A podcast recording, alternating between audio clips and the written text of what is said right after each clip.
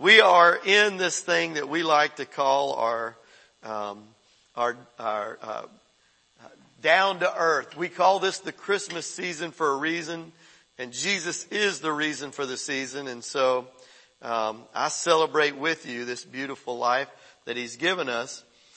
And tonight, um, as we started this morning, we were looking at the Magi, and, and when you when you look at down to earth, there's no other time in history, there's no other religion where God comes down to man and becomes man. Every other religion is man ascribing to God and by his works and by his actions, by what he does, he elevates himself to Godhood. Now, uh, that's a, not a very good plan. If that's your plan to try to get there, uh, it doesn't work out well because all of us fall short. In Christianity is the only place where God not only comes down, but comes in our, takes on our very form, our nature. And that's what we're celebrating at this time, which makes it different than any other time of season. Now, now I had somebody tell me recently, well, shouldn't we celebrate all year long? And I'm like, we definitely should celebrate all year long, but it's like the anniversary. There's certain times where you gotta get a little dressed up and you gotta get some stuff out and you better get a nice, you better get some flowers and some chocolate. There's certain times you gotta go a little bit extra on what you're doing. Like I celebrate my wife all year long, but on that anniversary it's a little bit different. And so the same thing with, with what we're doing, it's like we do celebrate his life all year long, but especially during the anniversary. We want to get uh, all we can out of it. And uh, we've been unpacking a little bit about how Jesus came down to earth and what that looked like. And, and we've, uh, we've looked at, there's two real major accounts in the, in the gospel of Matthew and in the gospel of Luke are where the major accounts of the birth story of Jesus and the, um, where that narrative plays out. And it's a little bit different in each one of them. And tonight, hopefully I'm going to take my spiritual needle and thread and I'm going to sew them together and um, have us one beautiful narrative where we can celebrate the difference of each gospel writer. There's four gospels and each writer wrote to a different audience. They were writing for different reasons and to reach different people. And so when one writes an account of something and another one comes along and writes the same account or, or different, leaves certain details out, it's not that one's right and the other one's wrong. It's that one gives this part of it and the other one gets it. And when you merge them together, it gives you a beautiful picture of what, what's taken place. And so I thought just to be fun to throw John in there as one of the, uh, the um, Christmas stories because it's the shortest one in John 1.14. It's the shortest Christmas story there is. The Word became flesh. There it is, right there. Jesus, Jesus became flesh and made His dwelling among us, and we've seen His glory, the glory of the one and only Son, who came from the Father, full of grace and truth. And so there is the shortest Christmas story, and most people don't call it Christmas story because it don't, it leaves out the wise men. It leaves out the, the shepherds. There's no angels reaching out to them. Uh, there's no sheep. There's no manger. So we're going to look at that, but I just thought that's a fun one because it does cover it all right there and it says it all right there. So tonight though, here's where, and we got a little bit to cover, so I hope you, you, you buckle on and buckle up and strap on because we're going to go. We're going to run through some scriptures here tonight and I'm, I'm excited to do it. So tonight we're going to look at this thing of harmonizing. We're going to bring harmony of Jesus' birth recorded in the Gospels of Matthew and Luke. We're going to go ahead and tie those together because there are some differences. But I think if we look at the differences, we can celebrate where they, when we put them all together, what it looks like. And so if, let's look first at um, the things that they agreed on. And we're going to look at where they agreed and what they look like with the different ones talking about. The first thing that we could agree on is both of them tell of uh, Jesus being born of a virgin. Both gospels, both Matthew and Luke tell about that.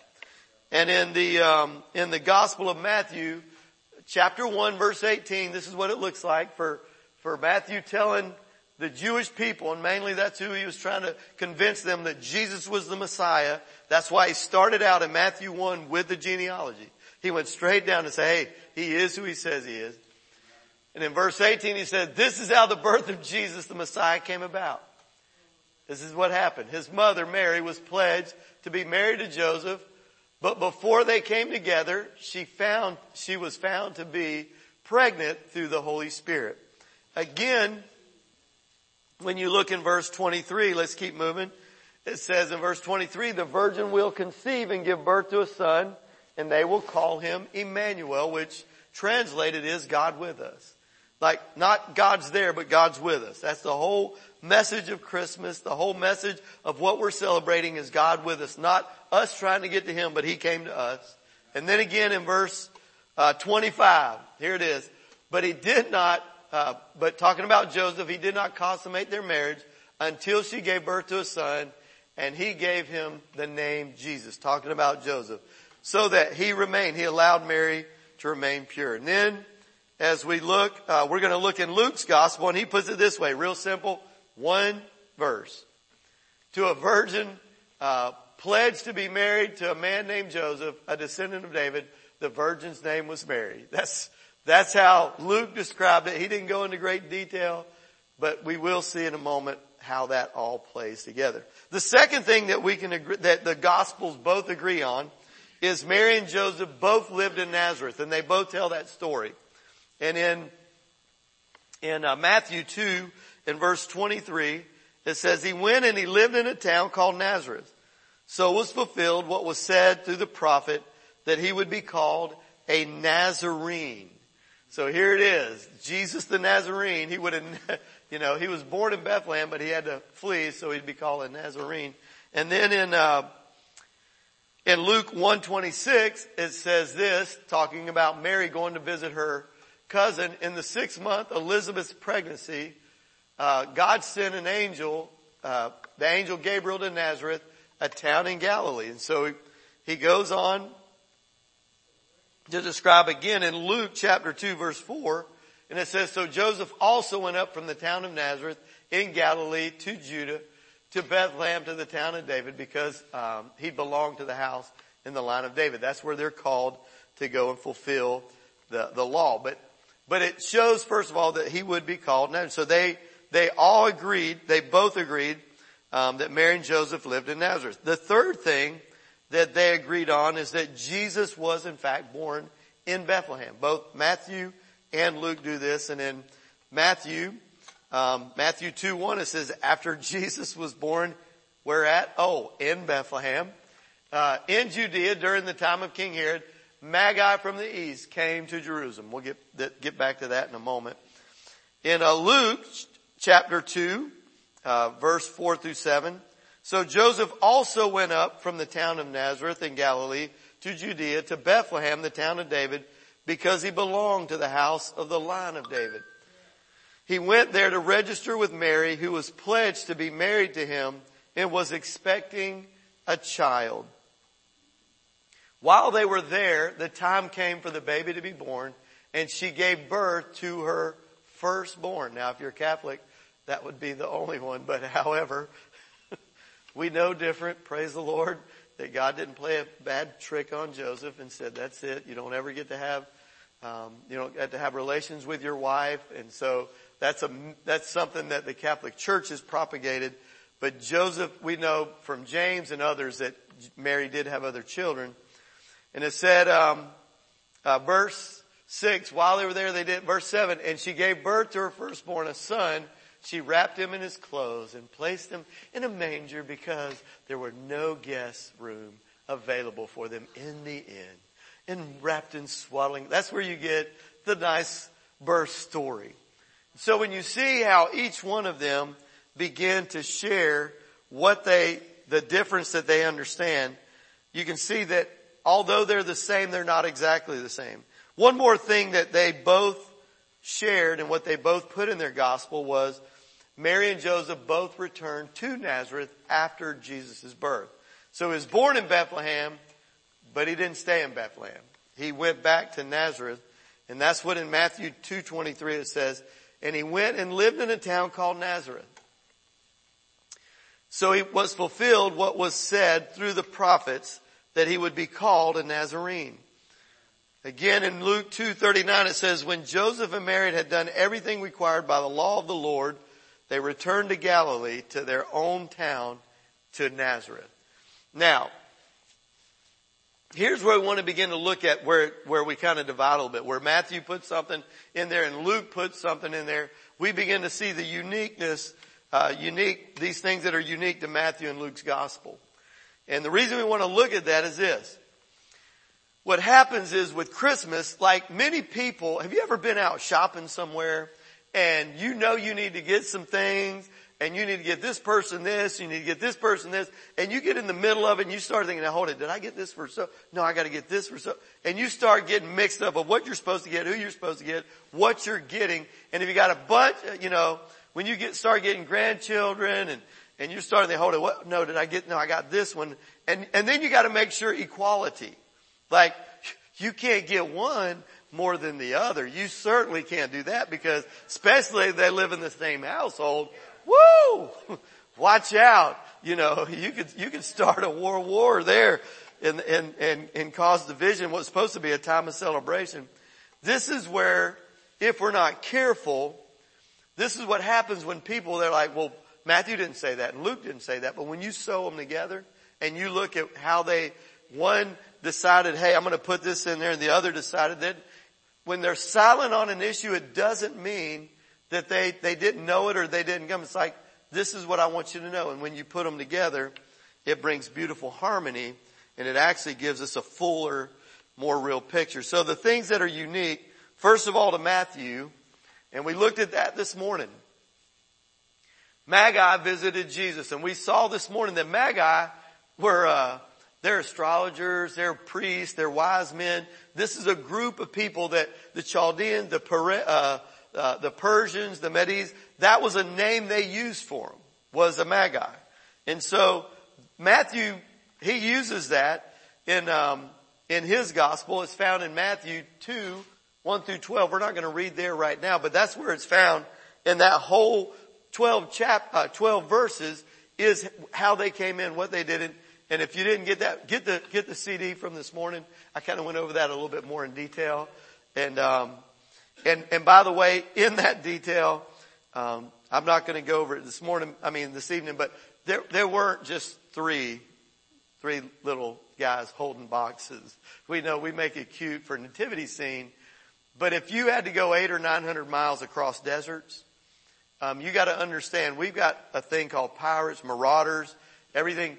Everything was based on you didn't just go out in the desert by yourself that it was, everything was about covenant and kingdom. And that you needed to be in covenant with people and you took a group with you so that it was for safety in numbers. And so I don't want to mess anybody. We're not, like I said, we're not kicking anybody out of the manger or anything. We're not trying to put them out of the scene. However, they probably weren't there when he was just a little baby too, when he was born wrapped in, they probably didn't get to see the swaddling clothes, just so you know. Um, and we'll see that as we go through this. So with Matthew 1 through 12, the Magi visit. Also in Matthew, Joseph and Mary flee to Egypt. Um, that's not something that Luke puts in his gospel. Luke didn't have to. We'll see in a minute when we tie that together. Luke didn't have to because he had that. Uh, Matthew already put that in there. So in Matthew 2, 13 through 18, it talks about them fleeing because of this tyrant king named Herod. Herod is a name of, it's a family name of rulers, and they were some cruel. Herod the Great, which was the first one here that's represented, uh, he, he ruled, um, he was, uh, he was over Jerusalem and over the Jewish people. He was called the king of the Jews from like 36, 37 BC all the way up to 4 BC. And so you gotta think when somebody comes in and they're talking about there's a new king in town, it's like, I don't think so. And if you do any study on him, Herod was a, a, um, uh, a vile fellow. He, you didn't want to be born his son. Even his children, there are reports that he would take out his own children at the thought of them taking over as his kingdom.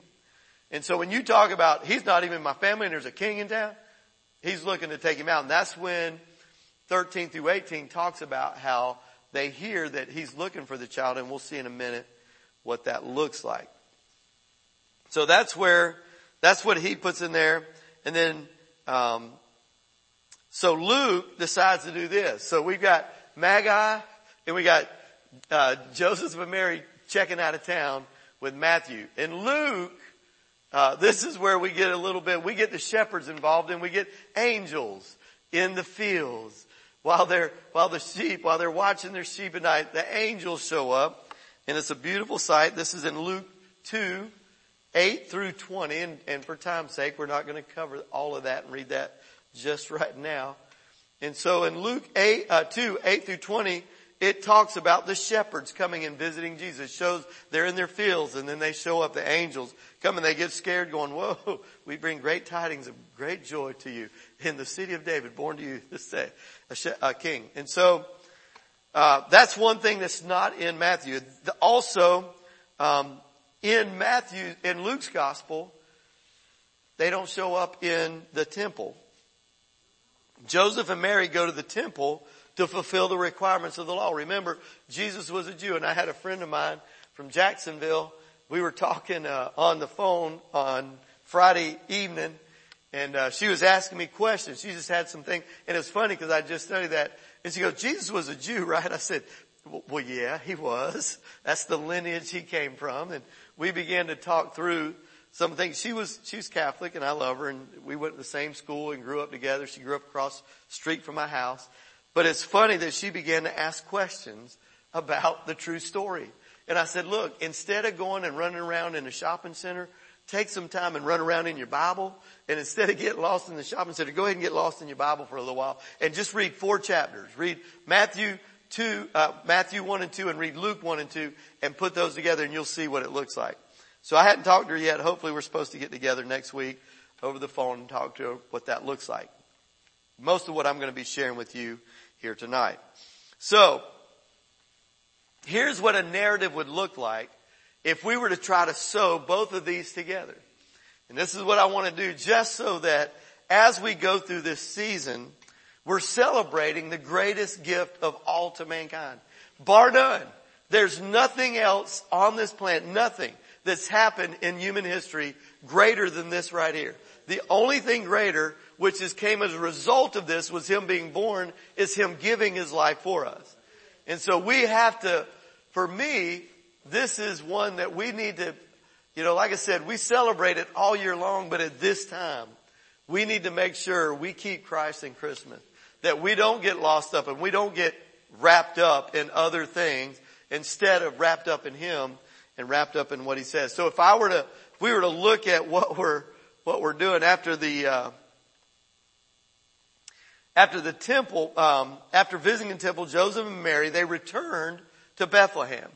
So they went to the temple and they had to do, Jesus was a Jew and so at eight days old he had to be circumcised and everything had to be fulfilled and when he took him to the temple, there were some amazing things that took place. So he shows up at the temple and, um, and, uh, let's see here. Let me, let me get, get me where my notes are. Um, he shows up at the temple and then, uh, let me see here. Thank you, Lord. I don't know if I put that one on there. Let's, if you would, Patrick, if you'd pull up Luke chapter 2, 35 through 38, 25 through 38. If you would do that one for me, that'd be incredible. I know I put it on there, but if you'd pull it up on our wonderful handy dandy scripture. Y'all give it up for Patrick. He's up there. Not only does he rescue babies, but he rescues his pastor too, who forgot to pop that one on there. Woo! Luke 2, 25 through 28. And if you look at it and read this with me as we get this pulled up in the NIV, um, this is where um, it tells about him going to the temple. And behold, there was a man in Jerusalem, Simeon, um, who was righteous and devout. He was waiting for the consolation of Israel, and the Holy Spirit was on him. Now, let me let me let me break it down a little bit. Being on him means he was on him. Like here, in the New Testament and, and in after Jesus' death and resurrection and the outpouring of the Holy Spirit, it's no longer where the Holy Spirit's on you, He's in you. There's a whole difference in Him being on you and being in you. And so here, the Holy Spirit had been poured out, so was Simeon, the Spirit's resting on him, and it had been revealed to him by the Holy Spirit that he would not die before he had seen the Lord's Messiah. Could you imagine a man waiting all these years? A, he's coming. I know it. This thing of waiting, anybody here ever have a problem with waiting? we, we, we don't like to wait for anything. We want it now. Matter of fact, um, we, we want to get uh, th- this this company now that is is taking over the world. They're trying to get it even more where they deliver everything the same day instead of having to wait a day or two because they realize, hold it, you ain't gonna wait. You'll go to a store and buy it. And so no, we want to get it to you. So this thing of waiting, he'd been waiting for so long for the Messiah to come. And as a result, in verse 27, he gets to see him. Moved by the Spirit, he went into the temple courts. When the parents brought in the child Jesus to do for him what the custom of the law required, Simeon took him in his arms and praised God. He looked at him and he said this. He goes on and said, Sovereign Lord, this is where somebody has been waiting and he says, as you have promised, you may now dismiss your servant in peace. Like I have, woo, I made it. I'm happy. For my eyes have seen your salvation, which you have prepared in the sight of all nations, a light for revelation to the Gentiles in the glory of your people, Israel. How beautiful is this? The child's father and mother marveled at what was said about him. Here's a man, they bring him, he's a baby, he's eight days old at this point. He's eight days old, this man walks up, they walk up to him, and he began to exclaim this over him. And so Simeon blessed them and said to Mary, his mother, this child is destined to cause the falling and rising of many in Israel and to be a sign that will be spoken against so that the thoughts of many hearts will be revealed and a sword will pierce your own soul too, knowing what he's, he is prophesying what's going to happen, the way he's going to die, what takes place in his life. And then in 36 he says there were, there was also a prophet, there was a prophetess named Anna. There was a prophet, well Simeon was a devout man, but here's a prophet Anna, the daughter of Penuel of the tribe of Asher. She was very old. She had lived with her husband seven years after her marriage and then he died. And then was a widow. So after seven years, from, from seven years of marriage, and that could be, by the way, let me help you, in, in those times, she may have only been 22 or 23 years old when she died, when her husband died. Because that says the thing. And so as a result of that, so at this point she was 84 so from, there's a long time. She never left the temple but worshiped night and day, fasting and praying. Now I'm, I'm going to go ahead and tell you. Anna takes the prize. This is a woman devout who said, I'm not leaving. I, I, I've got nowhere to go.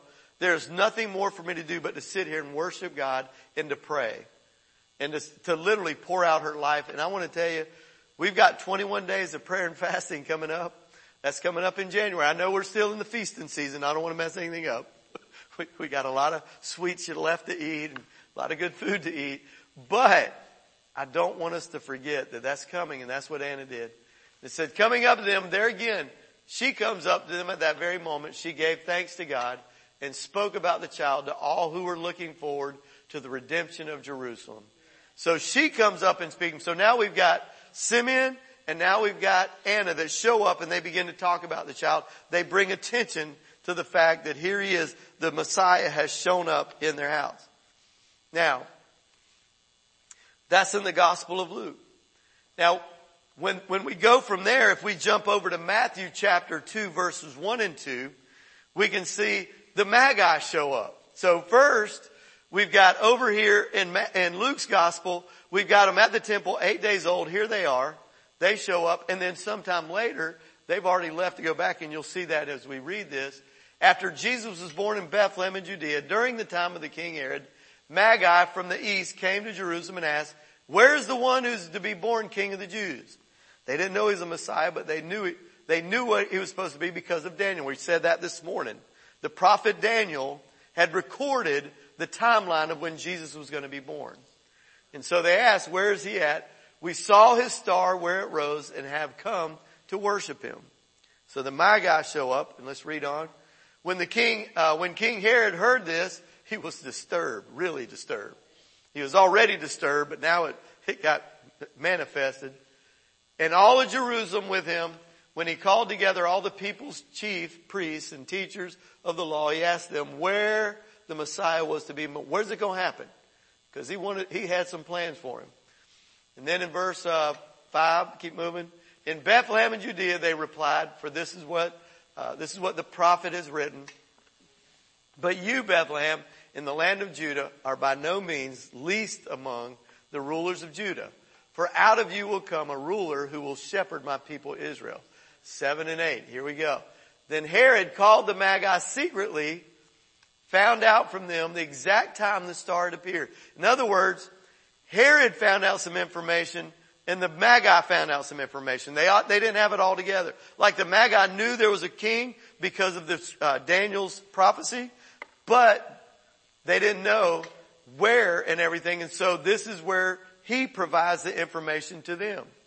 So that it's kind of working together. This is how God, He takes a, a, a tyrant king and uses that to help the, the, the Magi find Jesus. And as a result, He tells them that. And He sent them to Bethlehem and said, go and search carefully for the child. Can you see this? Go and find, go and find him for me. As soon as you find him, report to me so that I too may go and Hmm, worship him. No worship was intended for him. And then verse 9 and 10, he says, after they had heard the king, they went on their way, and this, this is what's beautiful. The star they had seen, when it rose, went ahead of them until it stopped over the place where the child was. When they saw the star, they were overjoyed. And then verse 11, on coming to the house, they saw the child with his mother, Mary, and they bowed down and worshiped him. Then they opened their treasures and presented him gifts of gold, frankincense, and myrrh. And that's another story of what those represent. It's a beautiful thing. But you see where they show up. So, so Mary and Joseph, first of all, were in, in Matt and Luke's gospel, they were at the temple. But apparently they left and went back. And so as a result, the Magi showed up and that's when, um, they go to, they go to, um, when, when they showed up and, and, and began to look at what was taking place, they showed up to seek out the Messiah. And so it actually says that they were, went to a house, not just simply in a manger. So then if you look at the next part, the Magi actually return home in 12 and 13. And having been warned in a dream not to go back to Herod, they returned to their country by another route. When they had gone, an angel of the Lord appeared to Joseph in a dream. Get up, he said, take the child and his mother and escape to Egypt.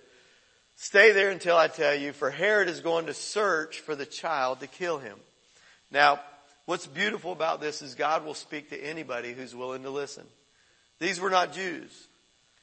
these were Persians and God spoke to them to say, hey, they were listening. They understood it. And then Herod this is where we see where Herod's real intentions come out. And This is why they had to get up and leave immediately. And this is how we know, first of all, that the, the, the Magi, Jesus was not in the manger. Because Herod had to figure out when he talked to him. And it said when Herod realized that he had been outwitted by the Magi, he was furious and he had, and he gave orders to kill all the boys in Bethlehem and its vicinity, not taking a chance. You talk about a vile king who was really obsessed with power that I'm going to kill every male child two and under because he figured out when the Magi had been there, hold it. Hmm.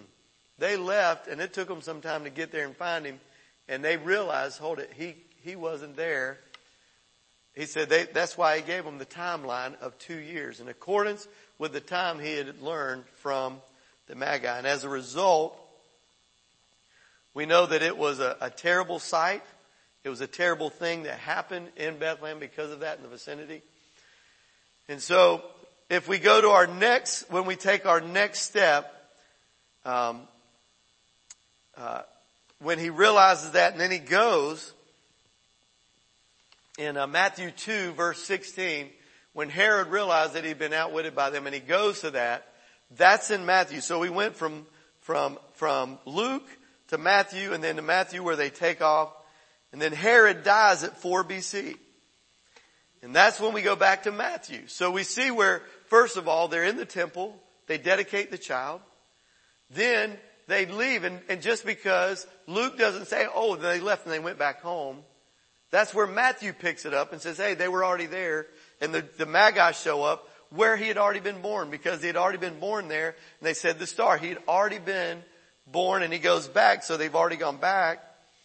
And then when, uh, when, the, when, when Herod realizes he's been tricked, then he figures out he goes back two years, takes them out. Herod, after he dies at 4 BC, that's when Matthew picks the narrative back up in 19 and says, after Herod died, an angel of the Lord appeared in a dream to Joseph in Egypt and said, get up and take the child and his mother and go back, go to the land of Israel for those who were trying to take the child's life are dead. So he got up, took the child and his mother, and went to the land of Israel. Now, when we, um, thank you, Lord Jesus. In uh, in verse twenty two and twenty three, this is where um, uh, it changes his plans. He's not going to Bethlehem. He goes there, and he says this. But when he heard the, that Archelaus was reigning in Judea, he, in place of his father Herod, he was afraid to go there, having been warned in a dream, and he withdrew to the district of Galilee, and he went and lived in the town called Nazareth. He actually said, I'm not going back there. I'm going here to Nazareth, and he stayed there. So was fulfilled what was said through the prophet that he would be called a Nazarene. When you look at how God orchestrated everything that took place to put his child there, the reason this is so important, the reason I even bring this up to you. You're like, Mark, this was a lot of reading, a lot of stuff. The thing I want most of all for you to grasp out of this is this. God has a plan for your life. And God is able to move situations. He's able to do things that you and I can never in our own, you know, finite brain can figure out. And it's our job, number one, to stay open to say, God, what do you want to do with me? You've already given me your son. You've given me your Holy Spirit. Now it's up to us the same way that he was able to move the different people in place, to place them in the right order, to get the, to, to, to get his son Jesus to protect him simply by speaking through humans. Using them. Let me say this to you. That God is going to use you to bless other people. God always operates through fallible people. These are all fallible people. There's only one infallible person in the story, and he's a baby. He's a baby. God entrusted his only son as an infant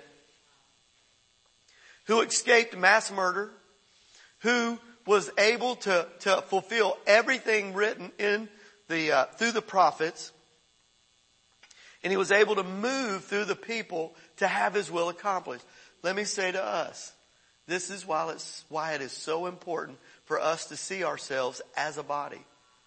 God operates through the body of Christ. He wants to take, and he'll use, he'll use people you never thought possible. I mean, like, Matthew and Luke, they're not looking for Magi. Who, we're gonna, who are these people? What, how did they get in the story? How did they show up here? And so when you look at in your life, I promise you, there are people that have passed in your story that you'd have never thought. How did they get in my story? I'd have, I'd have never been around. I'd have never picked them to, to be in this story. But in God's grace and His mercy, He wants to continually do that in our lives and we've got to be open to receive so that we can accomplish our mission just like Jesus did on, on this earth, so us too. And so during this season, Here's my, here, here's where I want to put it all together for you.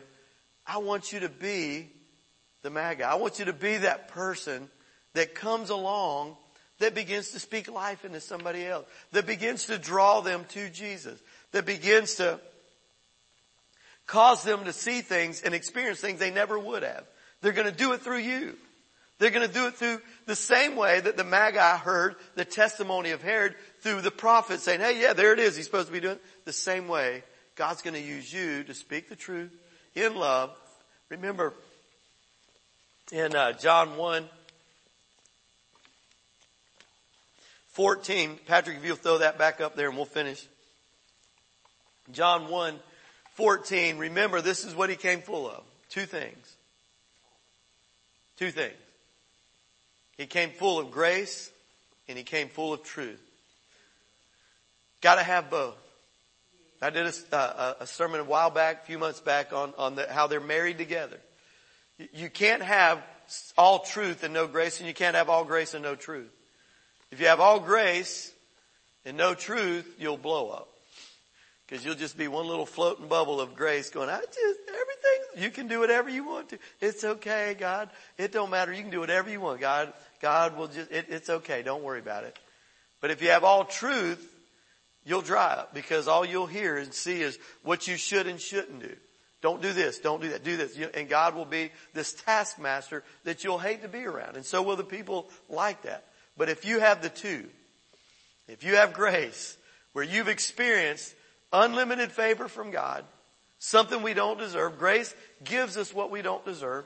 It gives us salvation. It gives us love. It gives us all that we don't deserve. And then the truth solidifies us. It actually locks us in. And this is what we need to be with those around us. Full of grace and truth. So as you go about this season, hearts are open. Man, hearts are light. People are out and about. I love to, and I'm a people person. I love to go shopping. My wife, not so much. We, we kind of like, hey, I'm going to go get you some stuff. It might be a little while, but because I'm going to run into somebody and somebody's going to be blessed just because their life is going to be different because you and I, we get involved in it. And so if I could challenge you, keep them eyes open. Keep looking around as you're shopping, as you're, as you're eating, as you're going about your day. You know, look, look around at work. There are people at work that need to be encouraged. They need to know that, hey, this is the, this is the whole reason for this season. Let Christ shine this season. Let, let that narrative, God, the same way He took care of Jesus and, and put it all, orchestrated, let Him use, let Him kind of move you. You're kind of just going about your day and He speaks to you and said, hey man, I want you, I want you to share this or I want, you just need to be open and allow the Holy Spirit to use you to bless other people. Amen. Let's pray. Father, I do thank you. Lord, I thank you how glorious and how good you are. Lord, our own understanding, we can never fully grasp your goodness. Lord, you are, your thoughts are so much higher than ours, but yet you chose to become just like us and become a man. And you did it through your son, Jesus. And Jesus,